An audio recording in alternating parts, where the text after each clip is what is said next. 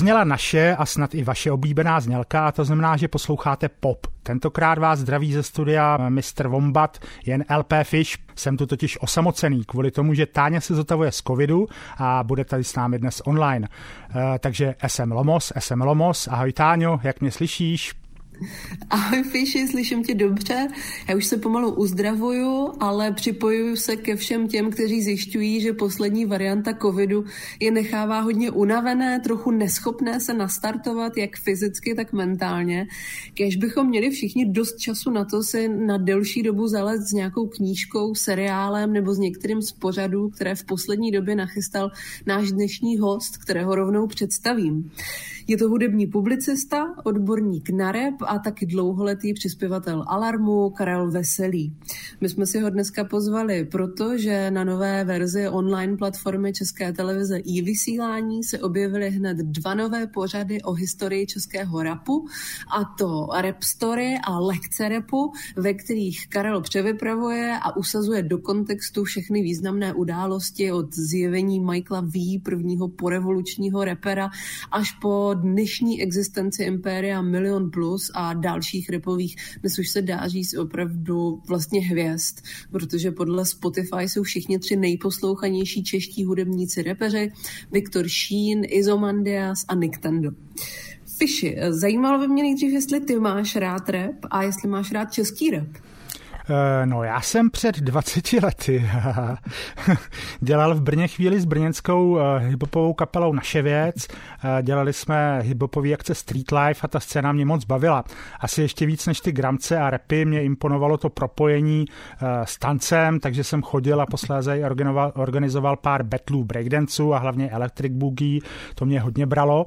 A přivedlo mě to i k takové krátké fascinaci adrenalinovými sporty, která skončila tím, že jsem si přelámal obě nohy a kulhám dodnes. Eh, rap ale poslouchám dál, moje stálice je určitě Hugo Tox, ale protože mám už 18-letýho syna, který v hibopu a rapu jede, tak samozřejmě vnímám i ty mladší kousky.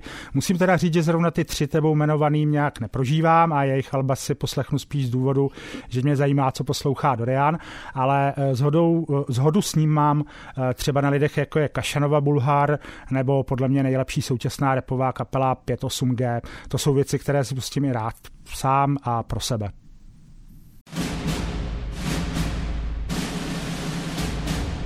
Já rap ráda mám, jsem v tom, myslím, dost vychovaná tou poslední dekádou nebo dvěma, kdy velká část toho, co se zdálo zajímavý, byl rap a až vlastně tak, že se z něho částečně stal pop.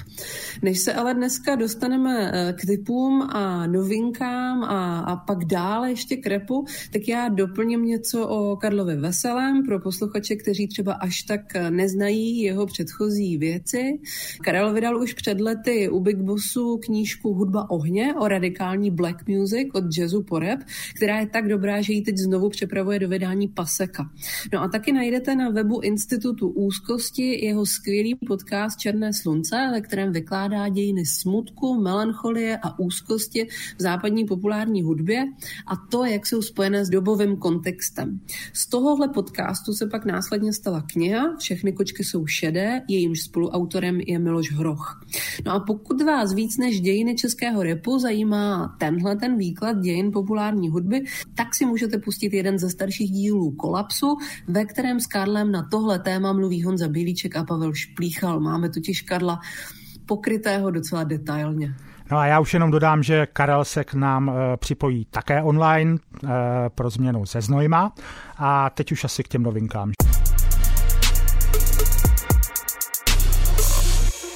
Já dneska začnu, moje první novinka je ještě totiž trochu vánoční. Po vánočních svátcích se všude zůsta diskutovalo o komedii Don't Look Up, která zvedla téma klimatické krize a to, že na ně nedokážeme adekvátně zareagovat.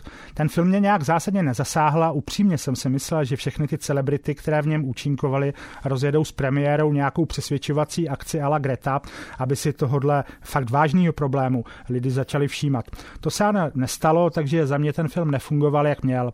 O mnoho méně zbouřele, ale o to víc sarkasticky až s takovým zlým humorem klimatickou krizi tematizuje film Silent Night, který měl premiéru ve stejnou dobu. Začíná jako klasická sladká britská konverzační komedie ala Láska nebecká, ale postupem času divákovi ukazuje, že se může stát, že jednoho dne budeme moct na jakoukoliv možnou nápravu toho, co jsme s klimatem spáchali, rezignovat. A bude jenom jedna cesta. Právě tou bezvýchodností a nihilismem ten film podle mě funguje mnohem líp. Aspoň já jsem po něm o těch věcech eh, začal přemýšlet mnohem víc, než eh, po té americké řachandě a rozhodně doporučuji jak přátelům černého humoru, tak lidem, kteří si myslí, že máme čas na to vykládat, že na nějakou ochranu klimatu nemáme čas nebo peníze, eh, že ten problém totiž takhle nestojí. A jediná věc, kterou bychom podle mě měli řešit, je, jak co nejrychleji peníze na její nápravu dostat z těch, co ničení planety způsobili a těch, co na něm obrovsky profitovali. Oh.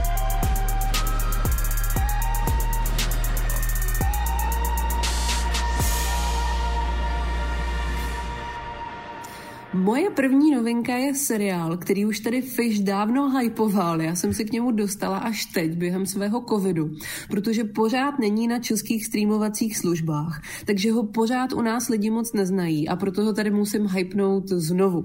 Je to totiž fakt velká seriálová událost pro masy a přitom skvělá. Podle mě je to otázka času, než to pro naše publikum koupí někdo jako HBO. Mluvím o seriálu Yellow Jackets, o týmu amerických fotbalistech ze střední školy, který stroskotá na ostrově, stejně jako v legendárním Lost a hned z kraje vám tenhle ten seriál ukáže, k čemu došlo poté, co několik málo desítek amerických teenagerek bylo nucených žít x měsíců v divočině co tam vlastně, k čemu tam vlastně dojde. Protože podobně jako v mnoha skutečných případech eh, ke kanibalismu. To vám seriál ozřejmí hned z kraje, jenomže než se dostaneme k tomu, jak se postupně parta holek protrpěla a jak přesně zdivočela a jak se stalo, že se rozpadly na válčící lidské maso pojídající kmeny, tak nás čeká ještě spousta extrémně dobře napsaných peripetí s velkou empatí popsaných postav.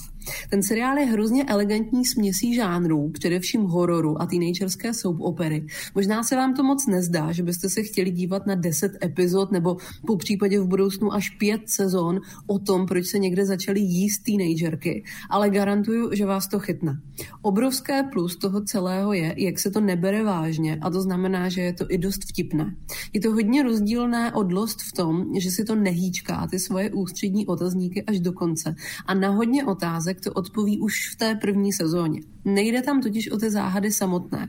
Spíš o proskoumávání toho, jak funguje teenagerská hierarchie v kolektivu, který se najednou ocitne v šílených podmínkách a potažmo na těch náctiletých fotbalistkách vidíme, jak funguje hierarchie ve společnosti obecně.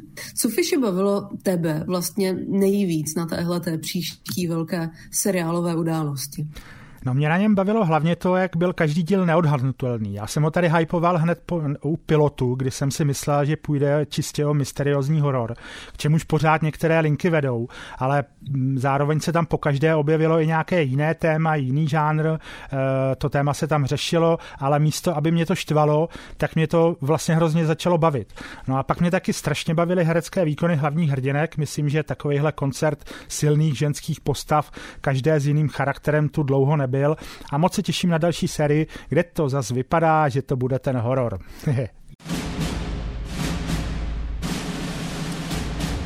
Můj další typ je knížka Budoucnost jiné časové linie od americké autorky Annalie Newitz.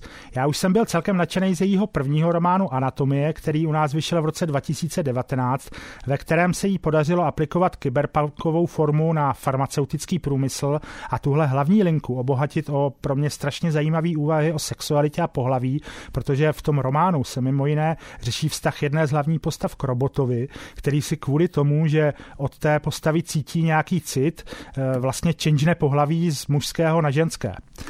Druhý román Annalínu Newitz je úplně jiný, ale je stejně uchvatný. Středobodem dějového posunu jsou tu geologické objekty, kterým se tam říká stroje, ale představit si je můžete jako celkem známou hvězdnou bránu, kterou se tady ale necestuje na jiné planety, ale v čase.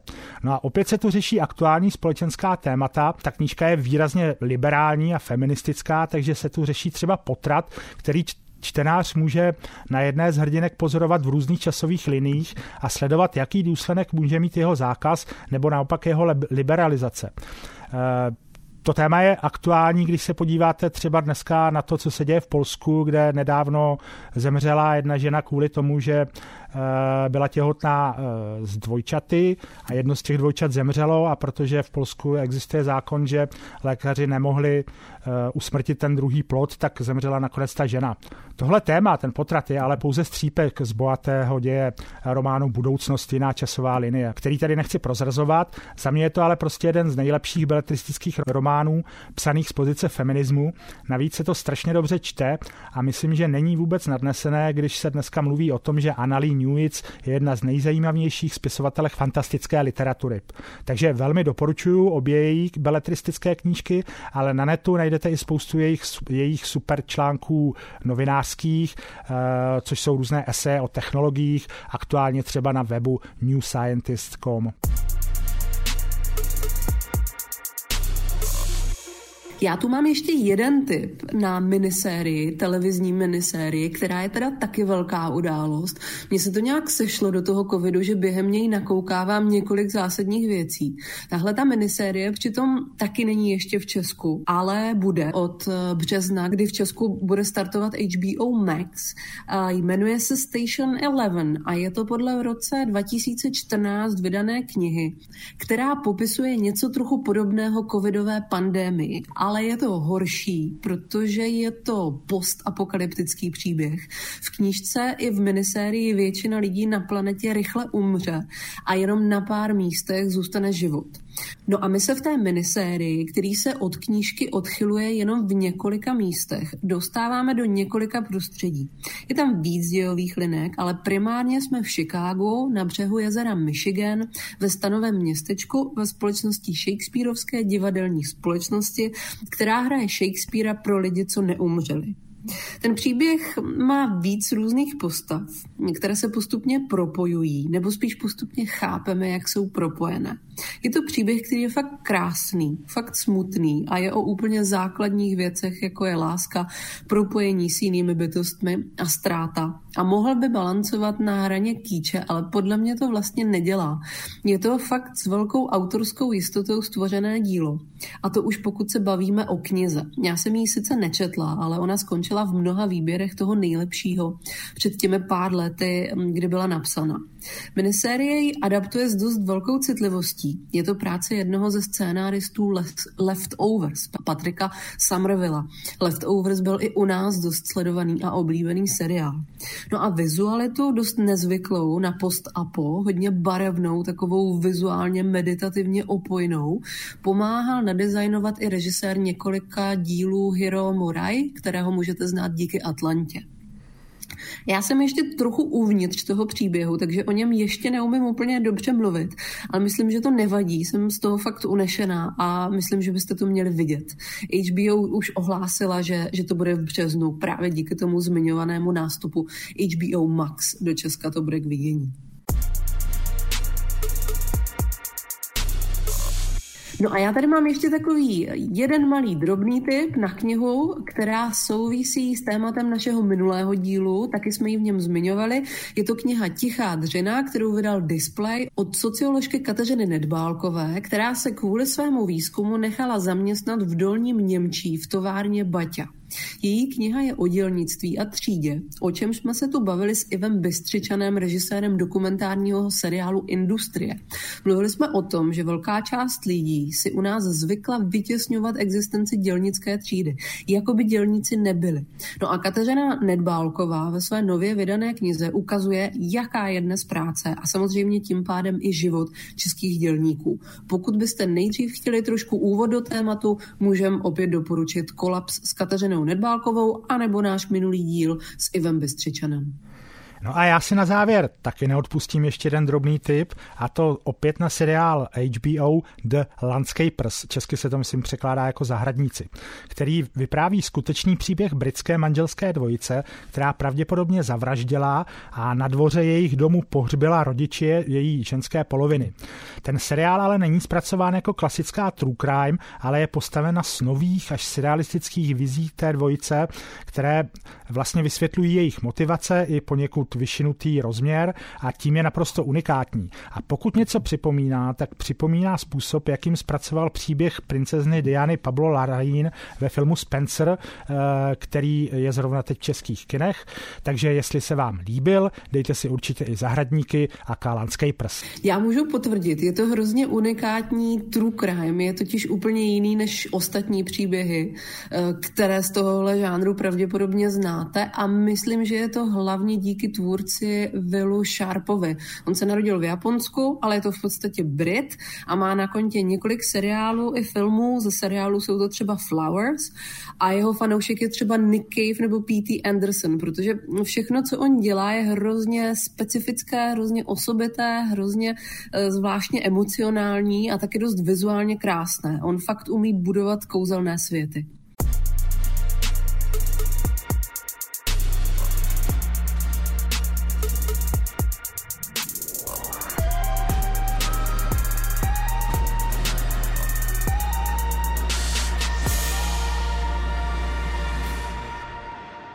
No a teď už je se mnou ve studiu Mr. Vonbat uh, online nejenom Táňa, ale i Karel Veselý. Uh, takže ahoj Karle. Ahoj, díky za pozvání. Čau Karle, díky moc, že jsi přišel a díky za tvoje nové pořady na České televizi plus tvůj nový podcast. Ono to může znít trochu pateticky, ale já když jsem si to celé pustila, tak jsem fakt eh, měla chuť ti za to poděkovat, protože tím, jak vlastně převypravuješ historii českého repu od úplného začátku, tak to konečně někde online je v celku a v dobrém celku a je z toho najednou jako vlastně hrozně snadno uchopitelná legenda. Já mám na úvod eh, úplně jednoduchou otázku. Jak vzniklo to dramaturgické rozložení? Ten plán, že nejdřív bude klipovitý seriál Rap Story, k tomu jako doplněk bude tvoje lekce repu, obojí na platformě vysílání a jak do toho ještě zapadá, že máš nový podcast s Lubomírem Dítě, a.k.a. dětskem, nazvaný Spot. Já bych tomu ještě ze začátku podotknul, že pokud to byl skutečně dramaturgický plán popsat historii českého repu třemi různými pořady, mezi kterými může divák a eh, v jednom případě posluchač těkat, tak je to vlastně geniální, protože existuje řada studií, že dnešní generace není díky sociálním a internetovým médiím moc schopná vnímat další texty a útvary, eh, protože tu pozornost na ně netrénuje a je zvyklá přebíhat spíš od statusu ke tweetu a podobně, což je samozřejmě trochu problém, ale pokud to někdo takhle uchopil, tak se mi zdá, že se s tím problémem vyrovnal, aniž by ho teda vyřešil, což je, eh, jak už jsem říkal, geniální. Byl to opravdu plán, Karle? A jestli to byl plán, tak možná boží plán. ne, to fakt jako náhoda. Eh, vlastně první věc byla ten, ten dokument, který eh, vymyslel Šimon Šafránek a mě si k němu přivzal jako, jako takovýho jako historika repu nebo jako poradce, eh, stal se ze mě scenárista postupně a teprve potom vlastně přišel nápad s tím, že v okamžiku, kdy bylo jako jasný, že my těch 10x12 minut vlastně nebudeme schopni úplně naplnit nějakýma faktama nebo historickýma věcma, tak vznikl ještě nápad od producenta České televize, eh, že zkusíme ještě udělat tohle, tady takový jako sérii přednášek, ve kterým budu já mluvit o těch dějinách eh, a dá to nějaké jako doplňující informace eh, k tomu seriálu. A potom vlastně v okamžiku, kdy tohle bylo hotové už, tak ten nápad a ten podcast vznikl úplně spontánně, asi možná jakoby z toho důvodu, že jsem měl pocit, že jako chci ty dějiny českého repu ještě jednou si odvyprávět po svým a tak jako konverzační metodou. My tam chceme sestavit uh, žebříček 100 nejlepších českých tracků a skrz ně budeme se jakoby vyprávět tu historii, uh, což se těším, jak to, jak to dopadne, jestli, to, jestli se vám to podaří. Doufám, že vydržíme, protože máme jako pět dílů za každýho z nás dvou v jednom, pět českých tracků v, za, za dva v jednom díle, takže deset vlastně a takže to máme ještě práci třeba do, do, půlky, do půlky léta a uh, byla to fakt náhoda, byla to fakt náhoda. Takže kdo eh, má rád ještě takovou větší kecárnu, tak, eh, tak si může najít rap spot. Já bych, Karle, ráda, kdybys mi mohl korigovat jeden můj dojem eh, z rap story a z lekce repu, nebo spíš celého toho příběhu. Já jsem měla pocit, že než se u nás objevili Milion Plus, nebo ještě v době, kdy nebyli tak úplně slavní, dejme tomu, byli i dost lidem prosmích, jako nějaká kopírka něčeho zahraničního, to znamená jenom pár let zpátky zpátky, třeba předtím, než se objevil i Kasanova, Bulhar nebo někteří ostatní, tak já jsem měla dojem, že Zatímco ve světě byl už rap žánr číslo jedna, tak u nás bylo pořád dost běžný se českému repu smát. Nebylo tady jako často pochopení pro ty žánrové pózy, někteří byli ochotní uznávat třeba Supercrew, ale jinak nic, nebo PSH, ale jinak nic. Pak je tu část mainstreamu, která má ráda třeba Kata, za to, že to dělá tak jakoby česky, písničkářsky, že nejede žádnou ramenatou pózu. To se taky často říkalo nebo říká, že jedině něco takového specificky zdejšího má cenu dělat. No a pak mně připadá, že se to prostě prolomilo, že najednou začalo být hrozně moc mladých rapperů, kteří mají fakt views, milion plus vybudovali svoje impérium a tím tvým převyprávěním jako by se uzavřelo nějaké období, kdy se český rap potvrdil a ustanovilo se, že dobrý český rap prostě není výjimka a že je vlastně cool. Tak to na mě působí. Jak to, jak to vidíš ty?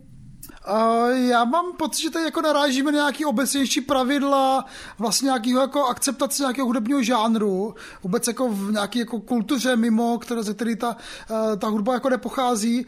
Uh, jasně, v určitém okamžiku to bylo vlastně jako k smíchu asi jako nějaký jako většinovým posluchači, ale ta věc měla nějaký jako subkulturní uh, pravidla nebo fungovala v nějaké subkultuře a tam jako k smíchu nebyla a tam se to jako postupně nabalovalo, postupně to rostlo. A tom českém repu je vlastně jako skvěle vidět, že to vždycky byla jako věc, která jako stála trošku mimo ty hlavní proudy popkulturní u nás, ať už jako dobrovolně, protože oni prostě se tváří, že jsou ten underground, který se nechce zaprodávat nikde a i trošku možná uh, vlastně jako, že jak se říkala, že se tomu jako ta většinová společnost smála, tak větším je to vlastně strašně jako těžce přijatelný, že jo, jako tady ten, tady ta repová póza do toho mainstreamu, takže vlastně z obou těch důvodů uh, ta věc byla jako samostatná, jako v něčem jako organická, nezávislá a eh, to vlastně možná jako jak to bouchlo, uh, taky nějaká jako vlastně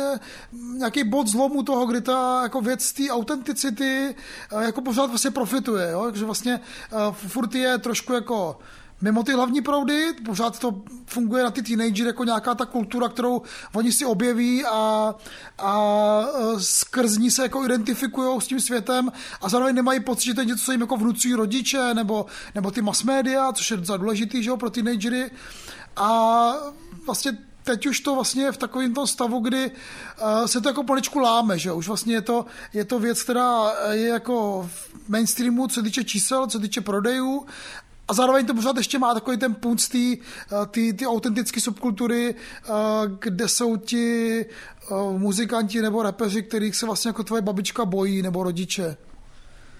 Já si vybavuju třeba, jak Petr Fischer dusil Vladimíra 518 ve svých konfrontacích pořád dokola jednou otázkou, proč vlastně dělá rap, když je z Prahy a není chudej. Jestli by to radši neměli dělat jenom třeba lidi menšinových etnicit, co žijou v getech.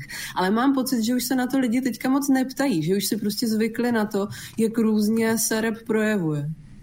No já myslím, že jako i ve světě vlastně vidíme, že ten rap vlastně je taková jako spíš, eh, spíš ten žánr, je to spíš nějaká jako uh, eh, DNA nebo nějaký jako přístup k, k hudbě vůbec eh, obecně. Uh, a tady ty jako kořeny jsou jasný, jasně, že to prostě jako má nějakou jako historii, někde to z něčeho to, z něčeho to, z něčeho to vychází uh, a teď teda mluvím o té o americké původní verzi ale prostě rap je o tom, že říkáš svůj příběh, eh, který předtím nikdo neřekl nebo nebo slyšet a to prostě může říct klidně kluk ze Strašnic nebo prostě holka z Prahy, jako vlastně kdokoliv, ta metoda se dá jako aplikovat na, na cokoliv a vlastně je super, že vlastně rap funguje jako taková jako houba, že, že se jako nasává různě jako vlivy nebo se přisává k nějakým jiným žánrům a jako aplikuje to svoje DNA na ty, na ty věci a uh, je super, jako, jak to jako mutuje, jak, to, jak se to přizpůsobuje těm originálu. A super bylo třeba, když v tom dokumentu říká James Cole, že všechno už bude rap za chvíli, tak jako je to trošku jako přehnaný samozřejmě, ale v něčem možná vlastně jako tyjo, ty, ty vlivy toho rapu jsou dneska vidět jako všude, jako mainstreamový pop je vlastně jako používá ty prostě ty trapové hajtky a jako dneska málo kdy zaslechneš nějaký eh, aktuální single, který by nebyl nějakým rapem ovlivněný. No to jo, ale já si zase nejsem moc jistý tím, jestli se ta situace s českým rapem změnila napříč generacemi, protože přednedávnem se třeba na Twitteru uh, docela řešilo, že Viktor Šín, a určitě se nejedná jen o, je, o něj, je nejstahovanější český umělec na streamovacích platformách, ale zároveň umělec, který ho prakticky nehrajou, nebo možná vůbec nehrajou český rádia. A že je to vlastně další příklad toho, jak je česká společnost rozdělená, protože z toho prostě vyplývá, že mladí lidi u nás vůbec neposlouchají česká rádia a česká rádia absolutně nemají potřebu je k tomu poslouchání nějak uh, přitáhnout. Uh, proč to takhle je? Nebo je to fakt takhle tragický? Eh, je to tragické. Já jsem se zrovna před chviličkou díval na 100 nejhranějších českých, 100 nejhranějších českých tracků v rádích a tam není jediný rap. Hmm. A když se podíváš na nejstahovanější nebo nejstreamovanější tracky, tak tam naopak je jenom samý rap skoro, jo. Což je jako vlastně dva úplně odlišné světy ale já vlastně to vidím jako, nevidím to jako nic negativního, vidím to jako, tak jasný, tak rádia jsou prostě zamrzlí, zaseklí, prostě eh, hrajou sračky pro, pro jinou cílovou skupinu úplně, uh, obecně jako ta, ta, tady ta jako mainstreamová oficiální kultura, televizní třeba nebo rádiová, tak to je prostě jako skanzen nějakých jako archaických přístupů. Eh, a mně se vlastně líbí na tom to, že ti mladí najednou tady jako mají nějakou vlastní kulturu, kterou se můžou vymezovat vůči těm, eh, vůči těm dospělým a tyjo, je to konečně nějaký zase jako po letech eh, nějaká jako generační spoura, jakože v, vozovkách spoura, jo, ale skrz tu hudbu třeba, že se jako vrátil do kultury generační boj, že prostě generace má nějaký vlastní zvuk, nějakou vlastní, vlastní názory, eh, třeba doufám, ale teda hlavně jako ten hudební žánr nějaký, který, kterým se jako oddělují od těch eh, starých rodičů, což je super, protože to je jako důkaz toho, že tady nevládne jako retrománie úplně jako od A do Z. Eh, je to prostě to, že prostě existuje generační dynamika ve společnosti. Věc, která jako zmizela od 90. let, tady nebyla nikdy a teď je tady zpátky. Já myslím, že to není úplně jako negativní věc. Jsem vlastně jako rád, že, že to tak takhle přišlo a že ty generace eh, jako mají tu svoji kulturu, která je prostě úplně jiná než ta oficiální. Hmm. A další věc, která by mě zajímala, je, proč, eh, proč se vlastně ty tvé seriály věnují eh, skoro výhradně repování, tedy tady, tady MCs. Jestli vnímáš u hip to instro jako něco druhotného, nebo jestli ti třeba přijde, že český instro, tady ty skladby, které jedou pod repováním, nejsou tak zajímavý, aby se o nich mluvilo. Protože já jsem to vždycky vnímal tak nějak dohromady a, a tady tohle vydělení mě dost zarazilo. Ne, ne, tomu rozumím, eh, tomu naprosto rozumím vlastně jako tak tváří toho repu jsou ti repeři, že jo, jakoby ten, uh, a vlastně se to ještě jako víc zesililo uh, tím, jak dneska funguje populární hudba, jako, jako ti repeři vlastně jako prodávají svoji identitu, je to jako, bys měl jako sociální síti, nějaký profil, kde se sám sebe jakoby prezentuješ, tak to je dneska jako rap, to je dneska rap, to jsou dneska rapové písničky, že, že vlastně jako vyprávíš ten příběh skrz ty tracky a ten divák, posluchač uh, tě jako sleduje a, a získává ty informace z těch tvých tracků, je takový nekonečný seriál.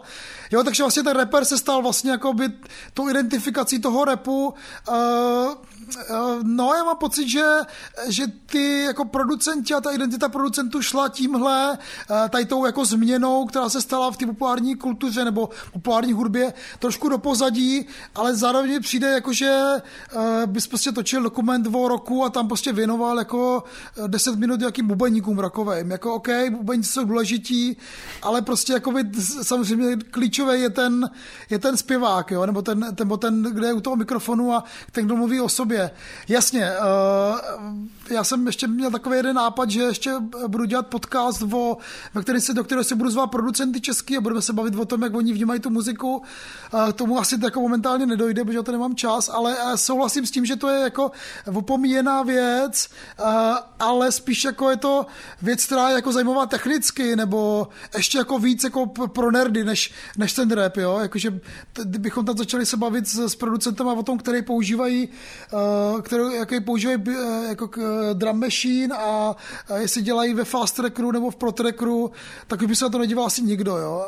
Ale je no vlastně s tím, no. že... Ty... tak jo, to příští díl bude, bude teda jako produ, producent story. A, ale jo, souhlas, že producenti by se měli jako podporovat, měli by, měli by dostávat jako props a, a vlastně, protože oni jsou tou jako tou hybnou součástí, že jo, ty věci a, a ale repeři jsou prostě jako ta, ta viditelná věc, ta, ta, která jako nese ten zajímavý příběh. Asi tak proto je to, je to vlastně... A jediný producent, co tam jako máme, je vlastně DJ Witch, který kterého se, který se jako nemohl samozřejmě, jako, kterého jsme nemohli jako vynechat, protože jako ten základní kamen, ale nikdo další už ne, no.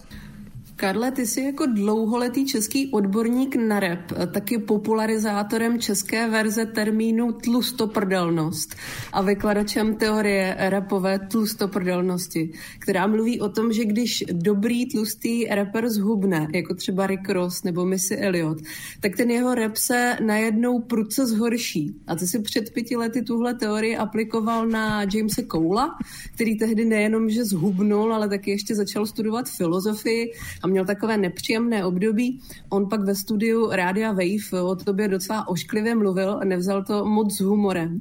A tím se dostávám k tématu beefu, ale ne mezi repery, jako to mluvíš v lekci repu, ale beefu s hudebními publicisty. Legendární byla taky návštěva Vladimíra 518 na Waveu, aby za recenze na svoje album se pokusil seřovat Jiřího Špičáka. Zajímalo by mě, jestli si ještě někoho dalšího naštval, anebo se ti jestli občas, nebo nebo jestli se ti občas stane naopak to, že se s tebou někdo z reperů chce bavit. Předpokládám, že většinou je asi hudební žurnalistika úplně nezajímá, nebo jo?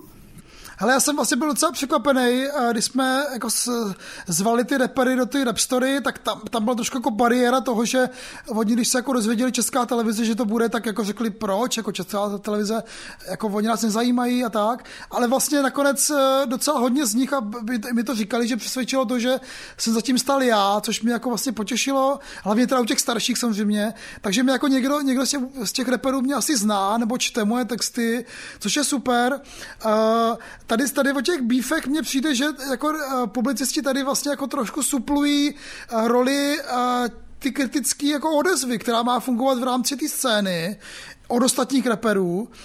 Bylo to tak, když třeba proti Beber, když třeba proti Chaosu mluvil Rodriguez úplně na začátku. Chaosu pak věnovali nějakým tracku taky jako plamená slova takzvaně.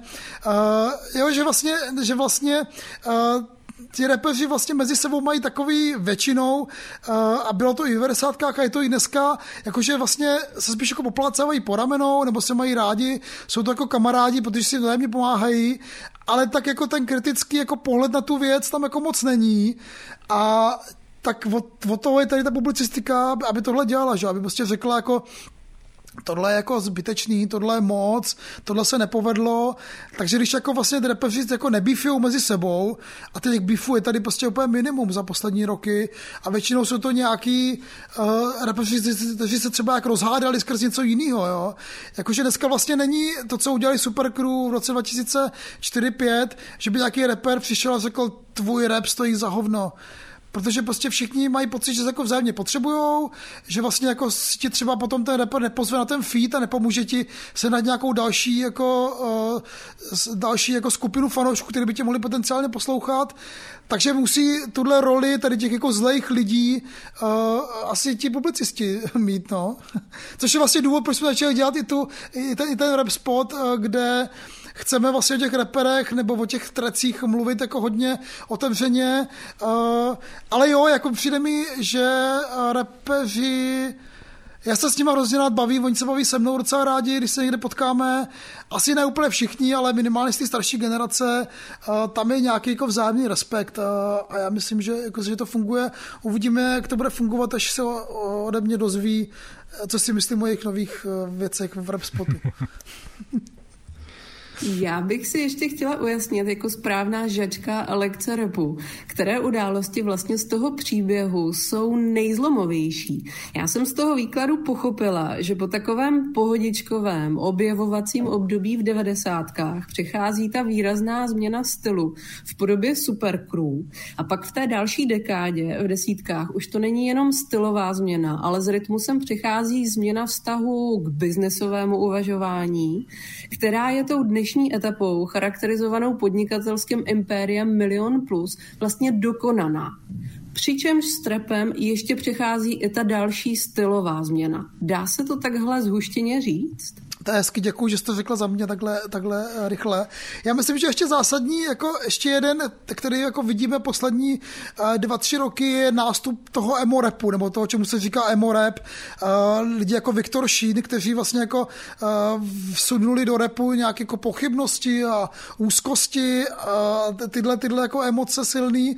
Je to, navazuje to samozřejmě to, co se dělo v Americe, že jo, to není jako potřeba jak se toho zbavovat, toho, že to je jako vlastně v něčem trošku kopírka, ale, ale ale uh, taky to k nám došlo a taky to jako vlastně udělalo to stejný, jako to udělalo v té Americe, že to jako by ten rap otevřelo uh, spoustě jako ještě nových posluchačů a uh, vlastně to posunulo i ten, jakoby tu, uh, ty témata to posunulo a posunulo to i ten styl uh, toho, že ten rap vlastně v něčem hodně splynul s, se zpěvem, což už vlastně předtím jako ten autotune udělal, ale, ale teď vlastně, když člověk poslouchá jako současné rapové věci, tak, tak jako se ten, jako ta hranice mezi tím, co je rap a co je zpěv, už je vlastně skoro neznatelná.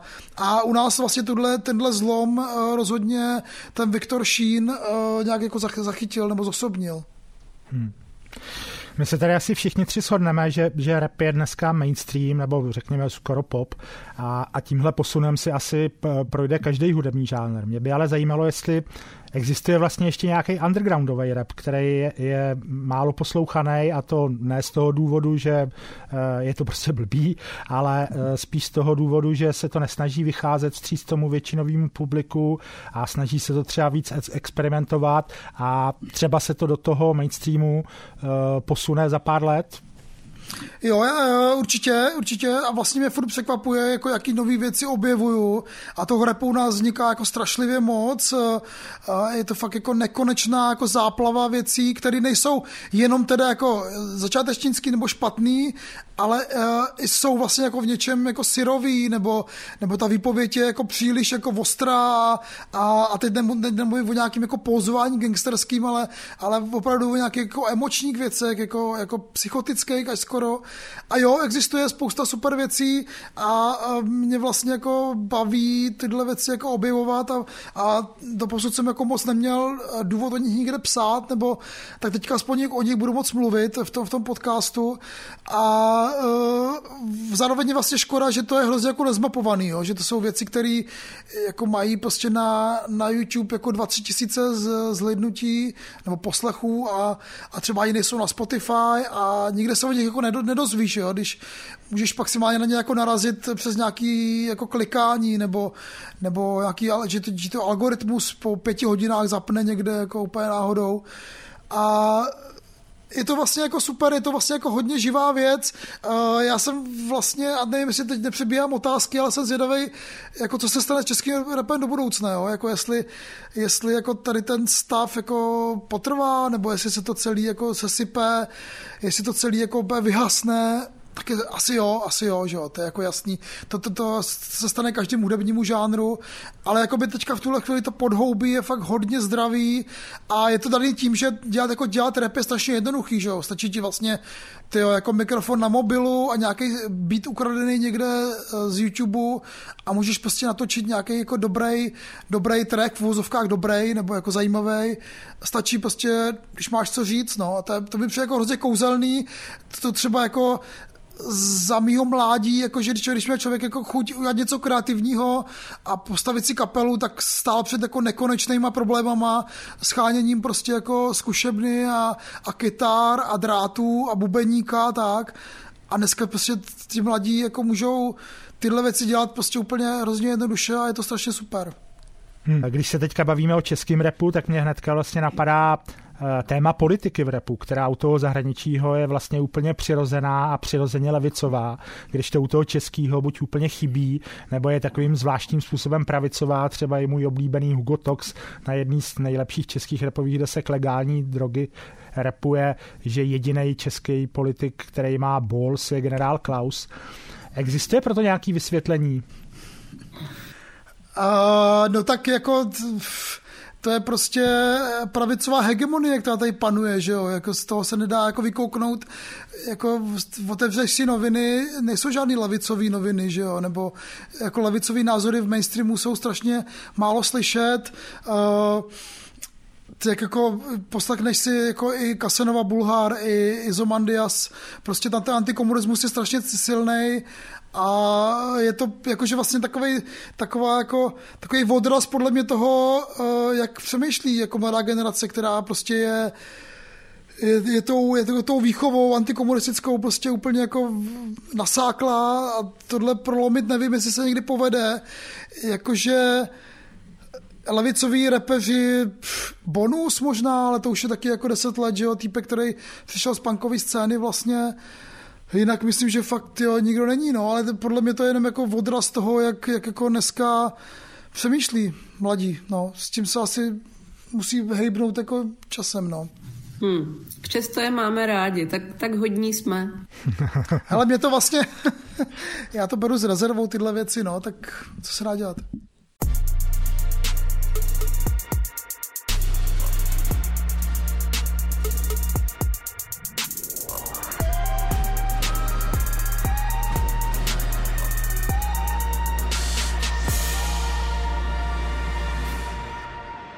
Já když se podívám na ten výběr lidí, kteří jsou v Rap Story a je jich hodně, ty už si to jinde vlastně vysvětloval, že vám taky pomohl covid, protože repeři měli prázdný diář a nebo třeba díky tomu, že když s váma točil Hugotox, tak chtěli i ostatní.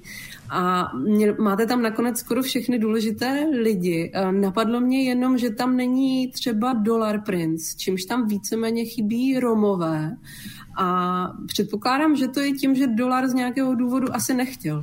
Ne, ne, ne, dolar, dolar chtěl, ale tam byl ten problém, že on byl eh, během toho lockdownu, kdy jsme natáčeli, kdy jsme měli ty na, natáčecí jako dny, tak byl v Anglii. On teda jako žil dlouhodobě v Anglii poslední roky, teď už myslím se vrací a bylo hrozně jako komplikovaný, vlastně úplně nemožný ho dostat do Čech a zkoušeli jsme různé jako cesty, zjistili jsme, že by nám to udělalo jako díru do rozpočtu obrovskou, protože fakt to byla fakt doba, my jsme točili někdy jako prosinec až únor 2020 až 2021 a to byl fakt ten jako nejtěžší lockdown, kdy jako fakt nešlo vůbec nic a prostě se nám, eh, nepovedlo se nám ho dostat do Čech, no. to je jako jednoduchá odpověď. Potom jsme ještě řešili, že bychom třeba s ním udělali rozhovor přes Skype nebo něco takového, nebo přes Instagram, ale to nám přišlo, že vlastně jako by bylo, jako že by tam nesedlo, že by to bylo zbytečný, protože vlastně ta, ten koncept byl, že jsme ty repery zvali do toho Roxy, kde vlastně každý dostal stejný, jako stejný místo, stejný prostor, aby to bylo jako v něčem jako uniformní a kdybychom tam měli někoho prostě přes Insta Stories, tak by to byla nuda, no. Takže Dollar Prince, ten byl ten jeden, který jsme tam hrozně chtěli, ale, ale bohužel jako okolnosti byly, byly proti nám. No. Pak jste se takovým zvláštním způsobem vypořádali s ženskými reperkami. V Rap Story je vlastně Anet X jako jediná. Řekne jednu větu. To už by si jeden skoro řekl, že tam ani možná nemusela být. Ty už si o tom musel moc krát uvažovat, jak vlastně naložit s reprezentací žen v českém repu. V lekci repu je jich o něco víc, těch ženských men, ale jsou tam taky jenom na pár minut. Je mi úplně jasné, proč. Prostě těch reperek u nás zatím moc není. Ale nestálo by za to se tomu tématu nějakým způsobem mu věnovat prostor, třeba kvůli motivaci, pro to, aby jich přibylo? Protože říkám se, jak jinak vlastně bojovat s misogyní a homofobií v repu, než tím, že budou repovat i ženský a queer lidi. Hele, rozumím, naprosto tomu rozumím. Uh, jako řešili jsme to docela intenzivně s Šimonem Šafránkem. Uh, měli jsme jakoby vlastně potom v nějaký plán, že uděláme jeden speciální díl jenom o holkách. Ale jako když jsme, když jsme, jako, dospě, když jsme jako prostě plánovali, co kde bude v těch dílech, tak vlastně ten, ta časová stopáž byla tak strašně jakoby přísná a malá, nízká, že jsme prostě museli jako tohle opustit. Uh, jako ten, ten, ta jedna, jedna věta Anetix, uh, to je jako krutý strašně a je mi to líto, uh, ale vlastně to jako odpovídá, když se člověk jako vezme, tak to jako odpovídá uh, tomu, jako jak, jak reálně ty ženy v českém repu měly, měly zastoupení v historii. Je to, je to smutný. Je to, ještě tam je teda Lela Geislerová, která byla zásadní postava v těch prvních, eh, prvních dobách eh, jako členka VVV a členka Kolči a potom jako odešla z repu vlastně ze stejných důvodů jako všechny holky ostatní, protože prostě zjistila, že to pro ní není ten prostor, kde by prostě mohla být jako holka kreativní. Ale přijde mi, že se tohle jako mění a to je zrovna věc, která, kdybychom to natáčeli třeba dneska nebo jako o rok a půl později, tak už bychom jako měli mnohem víc těch ženských reperek a měli bychom, nebo ženský reperek, reperek, měli bychom Arletu, měli bychom Helvanu, uh, Anetix vlastně taky jako vybouchla strašně za tu dobu, uh, co jsme to natočili a uh, tady se jako stává nějaká další jako zásadní revoluce, podle mě, která taky jako ten rap strašně jako změní a posune, ale to už asi bude uh, na nějaký jako jiný historiky, kteří přijdou po nás, aby to zmapovali.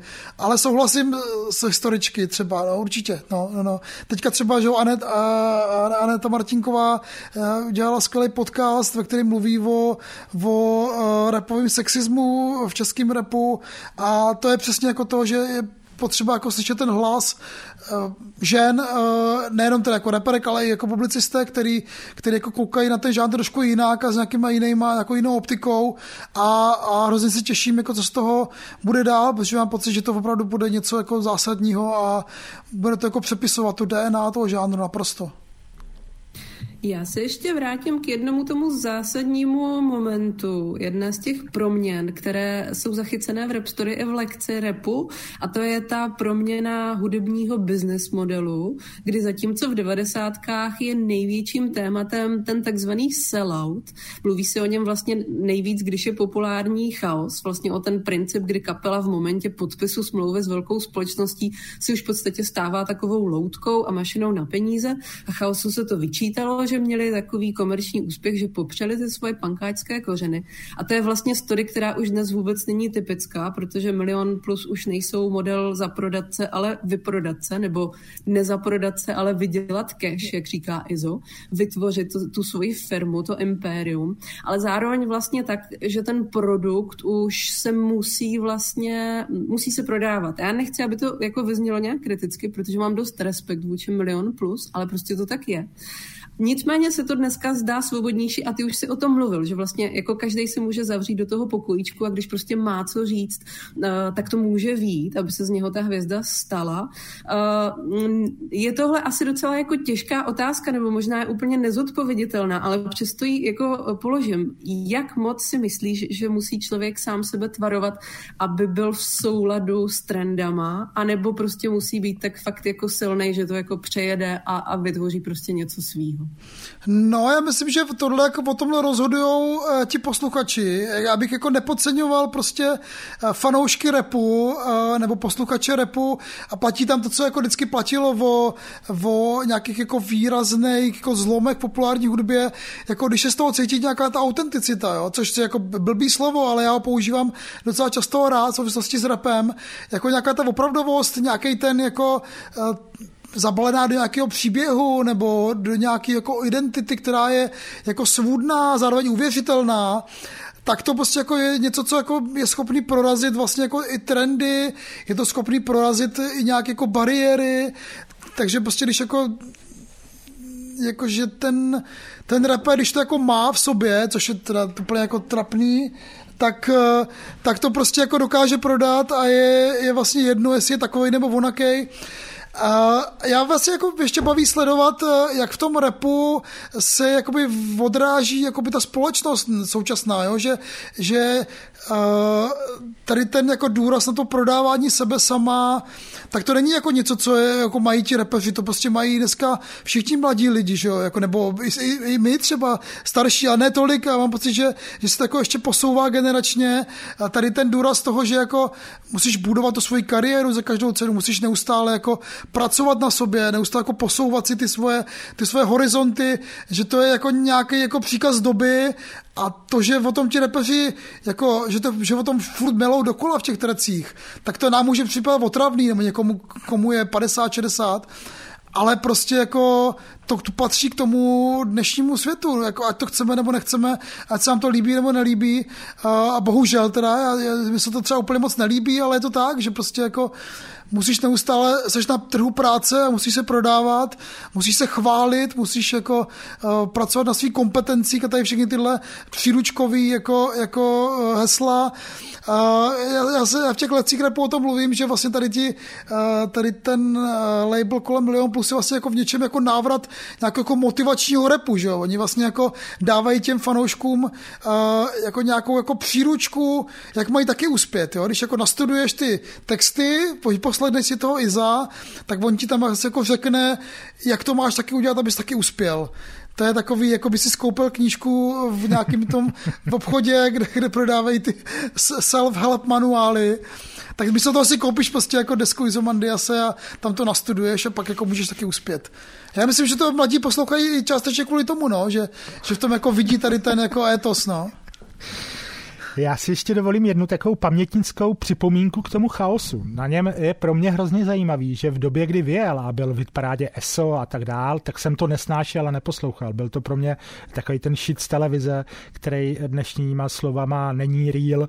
Ale když si ty věci poslechnu eh, zpětně, tak zjišťuju, že to vlastně bylo docela dobrý, že se to eh, vyjadřovalo k té realitě tehdejší nějakým způsobem a vlastně se mi to i líbí a zpětně mě ten nezájem i mrzí. Eh, což asi s žádnou televizní kapelou z té doby takhle nemám. Spíš jsou mi pořád lhostejní. Máš, máš to tak taky? Nebo jsem divnej? Já jsem chaos taky nenáviděl ve své době. Teď jsem to poslouchal znova a furt je to stejně strašný, teda podle mě.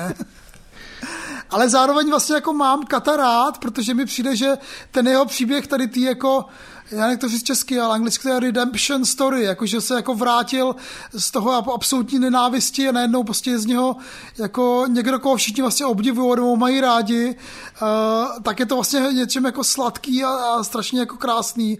Já doufám, že v Okotovi jednou vznikne nějaký film, jo, celovečerní, nebo možná seriál celý, jo, protože to je hrozně super, super příběh. Uh, jako já myslím, že Chaos si to vlastně užili teďka zpětně, odjeli vlastně jako comebackový turné, že jo, a že, že ty jejich, že se udělali nějaká redice těch desek, že vlastně jako uh, a vlastně i, i Orion tam mluvil v tom, v té rap story, že, že Chaos byl vlastně docela cool kapela, že jo, jako vlastně to, vlastně se jim jako omluvil ty, ty, ty on za, za tu svoji partu se omluvil tady těm klukům, kteří uh, původně vlastně jako byli, uh, oni vlastně jako patřili, že jo, do té graffiti subkultury, ale byli někde na okraji a Kato chodil za Orienem pro CDčka a tak, ale, ale jakoby ten, ten sellout, jako podle mě ta, ta věc jako je viděna, je nutné vidět jakoby s prismatem té doby, nebo ty evoluce té subkultury, že jo? to je jako jednoznačný, že to prostě bylo v nějaké fázi toho jako budování té identity, formování a, a, a jako, že myslím, že bez chaos by prostě potom nebyly třeba PSH takový, jaký byly, nebo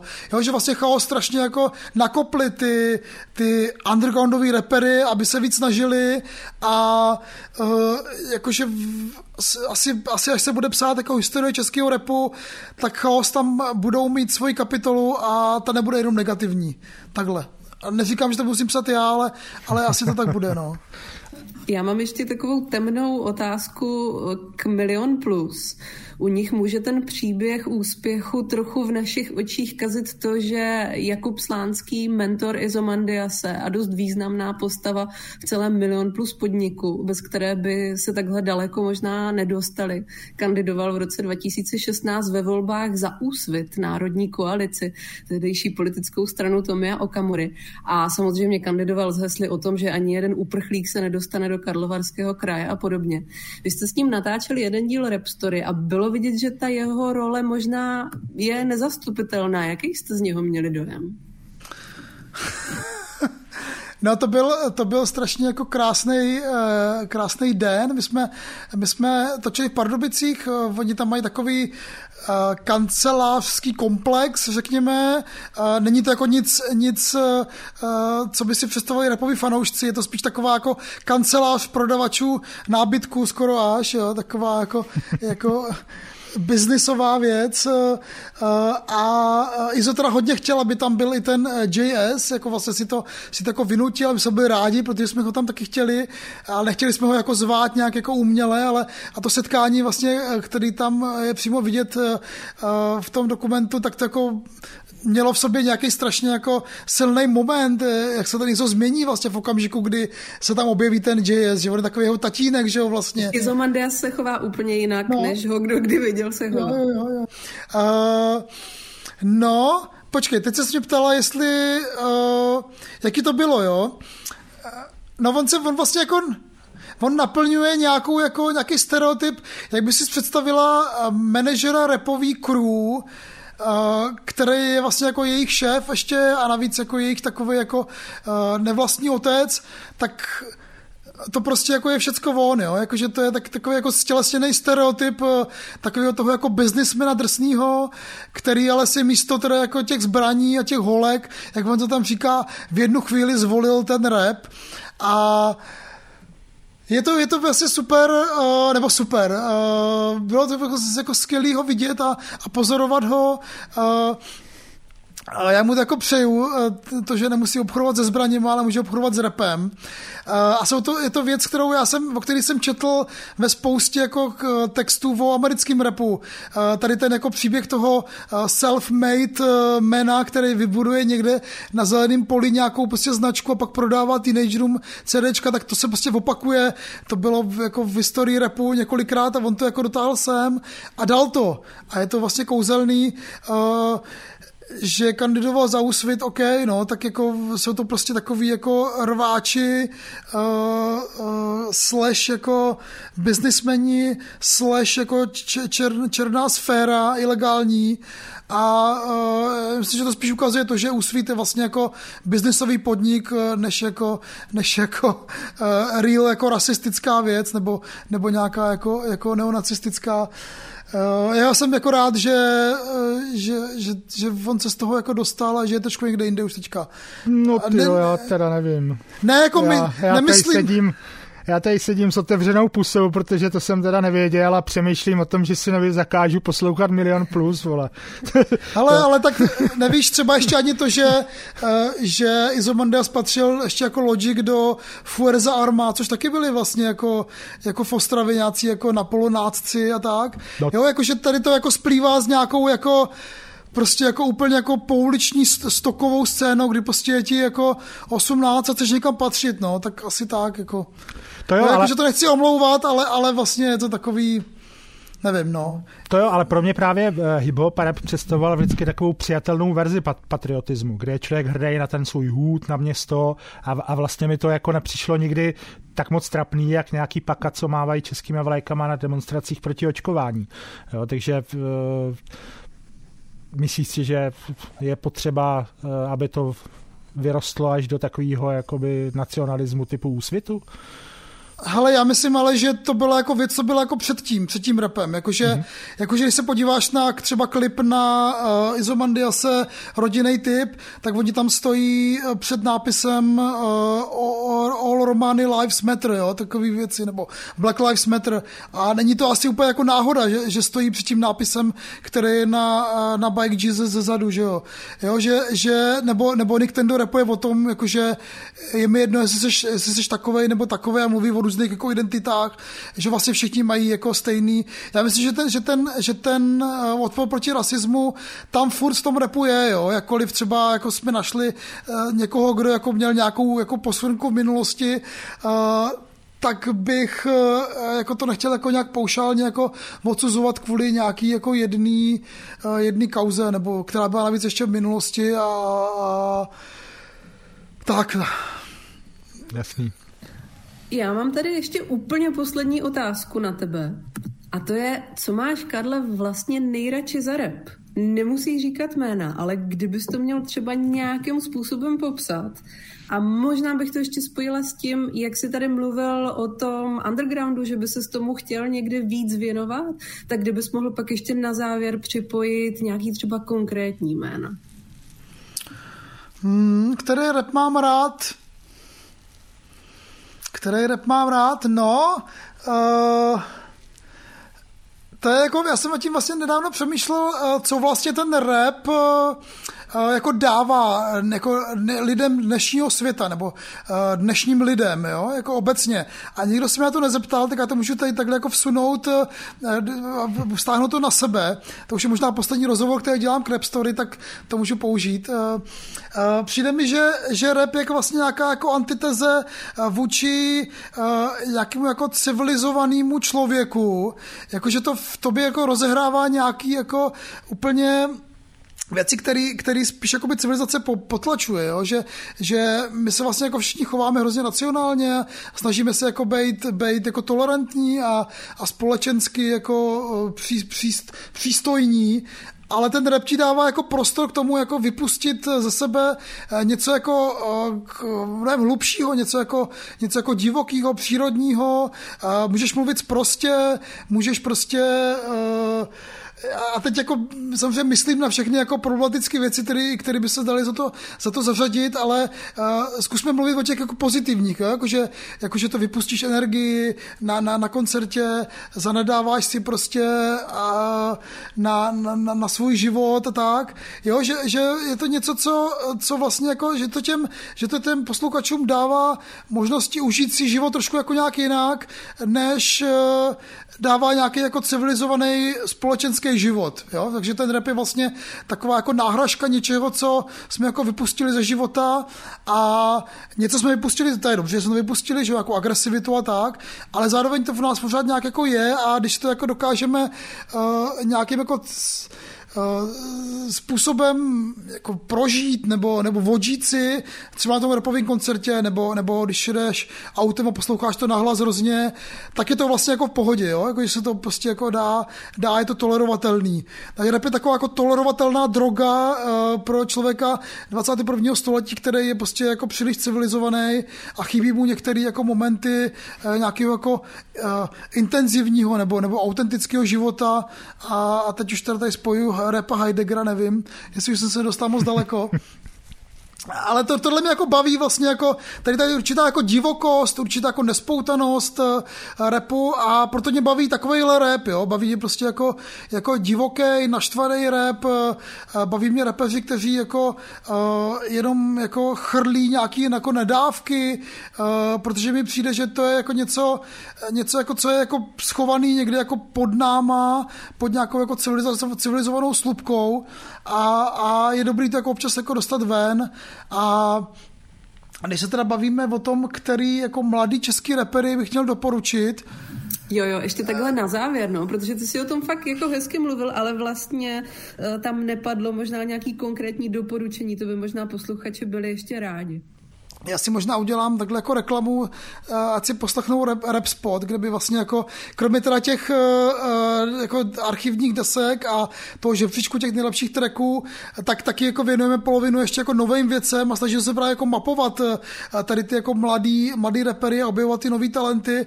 Mě za poslední dobu strašně jako bavil třeba Reper teď se říká Anky, eh, což je eh, kluk větnamského původu, teď už teda jako, eh, jako narodil se v Čechách, takže je to z té generace, jako z těch z té druhé generace těch přistěhovalců a nevím, jestli můžu použít slovo přistěhovalci, jestli to není špatný. jsem se to zamotal. Přijde mi, že Anky vlastně je někdo, kdo jako zosobňuje to, že uh, je to někdo, kdo ti jako řekne nějaký příběh a teď teda konkrétně jako kluka z větnamského původu, který se snaží nějak jako bruslit mezi tou svojí identitou uh, větnamskou a uh, tím, že je prostě v Praze, je to, je to teenager tady, tady mezi, jako, mezi kamarádama. A, a mluví o tom, a mluví o svých rodičích a mluví o svém původu. A přijde mi, že to je jako přesně jakoby to, to, co jako by ten rap taky jako mohl u nás být, že by ti jako otevíral dveře do nějakého jako jiného světa, který ty jako neznáš ale chtěl by se o jako dozvědět, ale nemáš jak. A to jako vlastně, a to je jako esenciální jako eh, kouzlo populární hudby, že jo, která vlastně vždycky měla eh, tenhle jako, tyhle schopnost eh, otevřít eh, dveře do nějakých jako zapomenutých nebo, nebo úplně jako odsunutých skupin eh, společenských, ať už to byl prostě jako hip-hop, jako který mluvil o, o afroamerické menšině, nebo, nebo disco, který prostě jako zosobňovalo identitu prostě jaký, jaký gay komunity a tak, tak tady prostě najednou prostě jsou rapeři, kteří používají tu, tu formu repu k tomu, aby mluvili o svých jako životních zkušenostech, které jsou jako unikátní. A přijde mi, že tohle bude jako další fáze toho českého repu, ať už teda to budou ty ženy, které budou mluvit o své zkušenosti eh, ženský, což je strašně důležitý že? a strašně jako cený, speciálně teda v tom, v tom mačistickém rapovém světě, sexistickým. A nebo právě přijdou eh, kluci jako ten Anky, který prostě ti řekne svoji story eh, kluka, který se musí vyrovnávat s tím, že, že je prostě jako původem Větnamec a že tady nezapadá a, a nějak s tím musí jako bžít a, a, a tak dále. A takový jako doufám, že takových reperů bude víc a to, to, tohle je jako věc, která mě taky jako zajímá na repu. Karle, my moc děkujem. Jsme moc děkuju. rádi, že jsi přijal naše pozvání. Já taky děkuji za pozvání, že jsem mohl tady říct svoje teorie a, a snad se někdy uvidíme na osobně v nějakém lepším čase. Teda, no. Naživo, přesně Naživo, tak, no. protože tohle je unikátní první podcast pop, který byl natočen zcela online.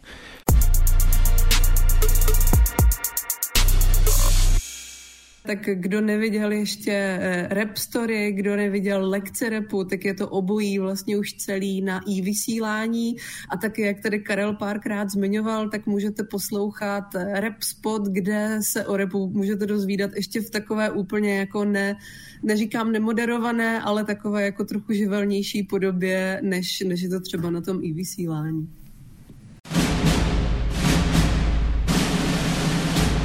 Tak díky moc, že jste nás poslouchali a poslechněte si taky další podcasty Alarmu, to znamená Kolaps, Kvóty, Bulvár, Redneck a nějaký další bonusy, který najdete na našem webu a taky na našem Soundcloudu. Mějte se moc dobře. Mějte se krásně.